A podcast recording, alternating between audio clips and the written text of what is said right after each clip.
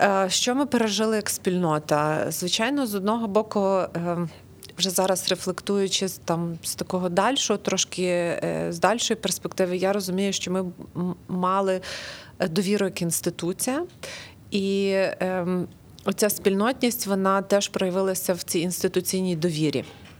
Тобто люди, які належать до нашої спільноти як випускники, е, почали дуже багато ініціатив. Ми десь на другий день побачили, що ці ініціативи, е, якщо їх між собою якось лінкувати або об'єднувати, вони принесуть багато набагато більше користі.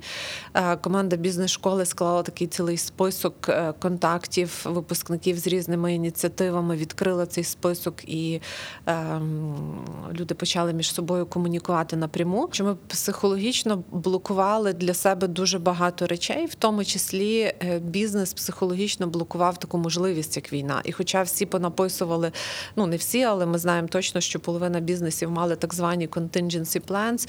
Дуже багато з цих contingency plans вони навіть не мали варіанту повномасштабного вторгнення. Ну, Ми часто говоримо, нам потрібна зброя, і для цього є відповідні рівні взаємодії на рівні країн, відповідних організацій. Але є дуже багато бажання допомогти з боку е, партнерів е, в бізнесі або колег в освіті. І тут теж треба мати дуже чітку і конкретну відповідь, а як нам можна допомогти. Тому е, моя рекомендація кожному знати відповідь на це запитання завжди. Освіта це дуже це дуже довгий, довготривалий бізнес. І якщо ми, як університет, як бізнес-школи, не будемо думати про ці довготривалі речі, ну про них не дуже буде багато кому думати. Тому ми в цьому бачимо свою роль.